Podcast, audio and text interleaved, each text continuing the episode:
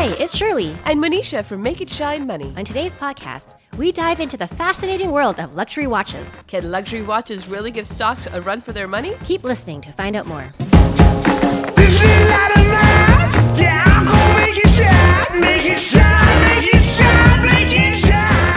So, Shirley, we've done episodes before on luxury bags and sneakers as a possible alternative investment.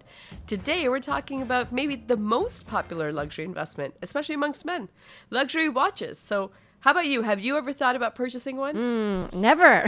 I'm a loyal Apple Watch wearer, and I already think those are expensive enough. Yeah, I'm definitely not their target market. Some of those watches are ridiculously expensive, and honestly, ever since I got a phone, I don't think I've ever worn a watch. I totally agree. But for people who care about watches, it's more than just a timepiece. They're a fashion mm-hmm. statement and it's status symbol. So owning a luxury watch from brands like Rolex or Patek Philippe, that's definitely a sign of wealth. Yeah, for so many people, buying an expensive watch or, you know, even an expensive bag, I mean, that's a way to reward themselves for like maybe some kind of achievement, right? Or even like reaching a big milestone, like a big birthday. Yes, very true. So no one is buying a luxury watch just so they can tell the time. yeah, totally. The most expensive watch, this is recent, sold on an online auction this year was $5.8 million. So this was a Patek Philippe oh, Nautilus. wow. And hear this one of the Patek Philippe slogan is You never actually own a Patek, you merely look after it for the next generation. Yeah, you, you better be watching it for the next generation.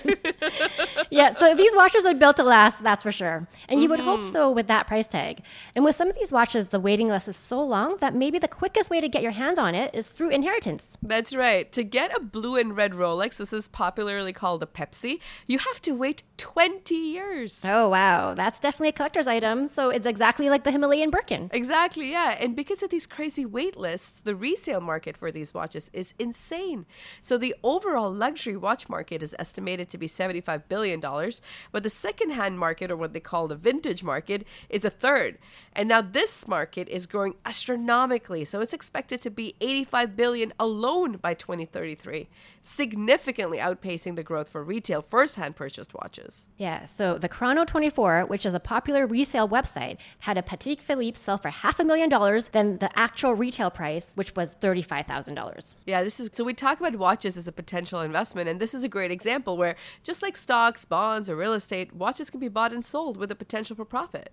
And there's been a lot of studies done that show that certain watches actually outperform the S&P 500. So Rolex, for example, is a brand to purchase as it's consistently either matched or beaten the S&P 500. Totally. Rolex, Patek Philippe, and Audemars Piguet watches, they've appreciated by an average of 20% a year since mid-2018, and that's outpacing the S&P 500 index by a lot. Yeah, and a lot of this comes down to the classic scarcity of supply tactic that we also mentioned in our podcast about the cost of getting married when it comes to diamonds. Mm-hmm. So Rolex reportedly only makes about 800,000 watches a year, but the demand for it is anywhere from four to five times higher. So now you have a robust secondary market Yeah. for pre-owned watches. Yeah, and this is why the average price for a Rolex, for example, just keeps rising, right? There's not enough new ones. So there's year long wait lists to get some.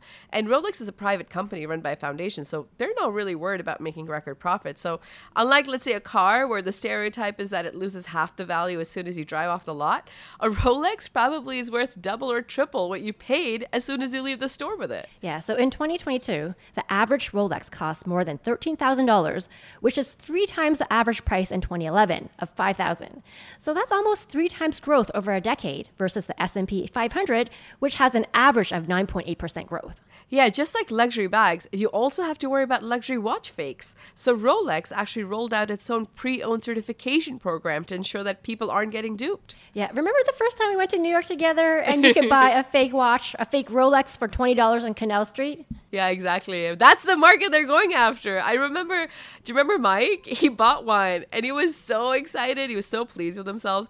And like we were interns just starting out. No one believed that he had a real Rolex. Yeah, but it made him so happy, and that's all that matters. Don't take away his happiness, Rolex.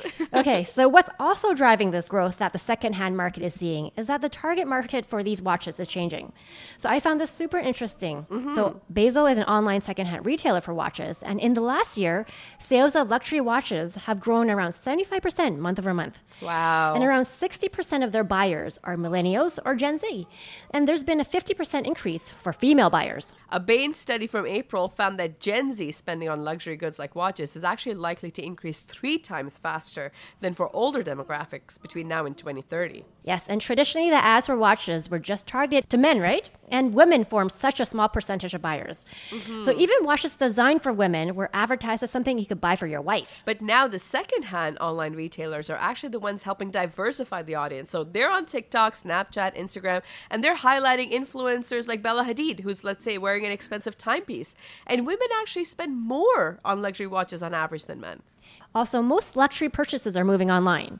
So, in a survey done by Saks, only a third said that they went to a store to buy a luxury watch. And when you break it down by age group, you can also see that people age 60 plus, they were the ones that were going into the retail store. Yes, a lot of that digital adoption came about during COVID, right? The upside is, you know, it's an entirely different audience now that's looking at luxury watches. Yep, and another trend that's driving that increase is the trend towards quiet luxury, where people don't want to go after brands that are accessible and have logos everywhere. So, about 44% of all luxury buyers have said that they are moving to quiet luxury. Yeah, you have to look really closely at a watch to know if it's one of these top brands. For example, in my personal opinion, an Audemars Piguet Royal Oak, which is popularized by Jay Z, it looks like a normal watch from a distance.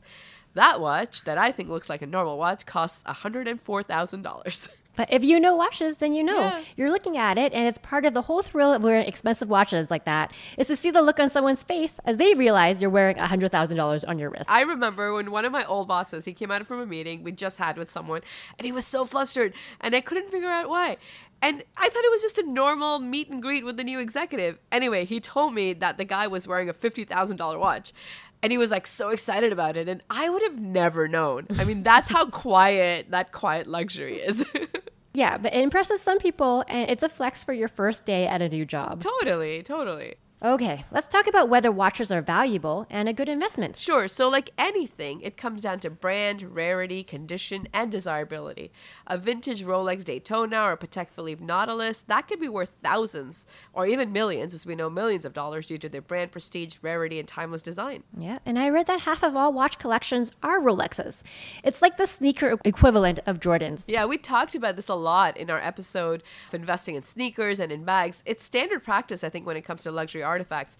Brands matter, right? So don't look at average prices and think that any luxury watch is going to give you a return superior to the S&P. So when it comes to the Rolex, they specifically outperformed gold, real estate, and the Dow Jones from 2011 to 2021. Also, just like any investments, the watches haven't lost a ton of value, you will still have fluctuations in price. So, for example, last year, when cryptocurrencies took a hit, luxury watches just flooded the market, and the resale value of a Patek Philippe Nautilus, which retails for 35000 but actually used to resale for 240k on average, went down to 190k. Yeah, that's right. And it's still holding value if you bought it retail. But if you ended up buying on resale and paid a huge amount for it, you could be losing a lot of money.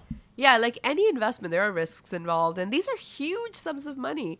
You know, the value of a watch can fluctuate based on market demand, economic conditions, and the availability of similar models. Yeah, and because of this, I do think you have to be passionate about watches and have the capacity to really hold on to a purchase. So if you're looking to make a quick gain, this is not the asset class for you. Yeah, and actually, established brands discourage flipping. So, Julien Tornare, he's the CEO of Zenith, has said they blacklist customers who flip watches for quick profits. And brands actually also cut off retailers that are known to be selling to flippers. That definitely makes sense. The brands are not the ones getting the three to four times appreciation mm-hmm. because they aren't the ones increasing the price at that rate.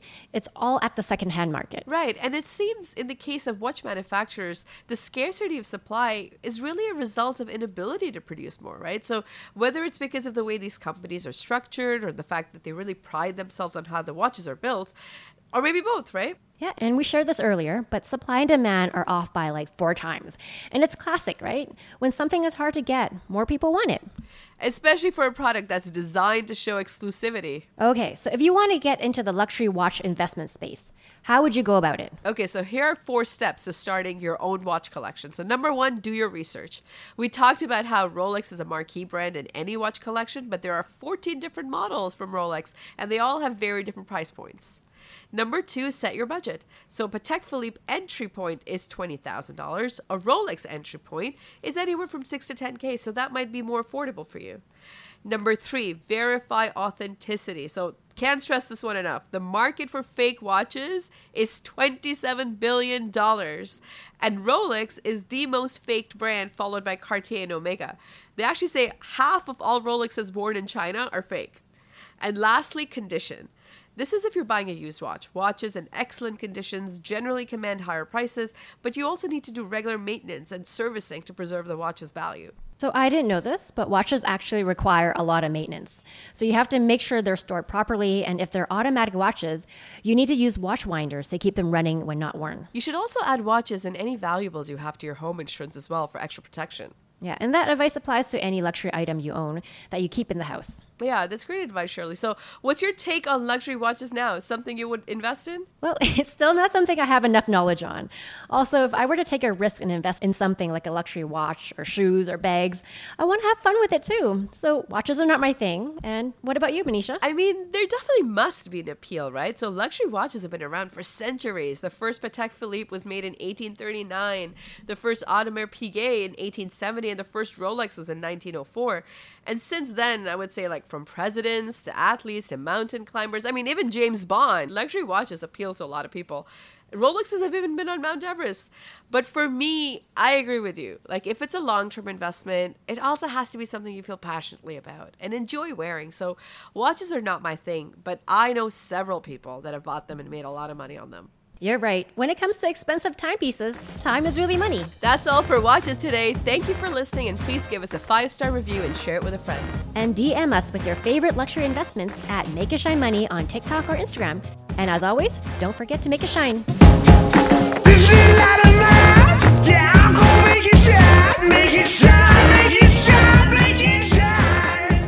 Any views or opinions represented in this podcast are personal and belong solely to the podcast creators and do not represent those of people, institutions, or organizations that the owner may or may not be associated with in professional or personal capacity unless explicitly stated.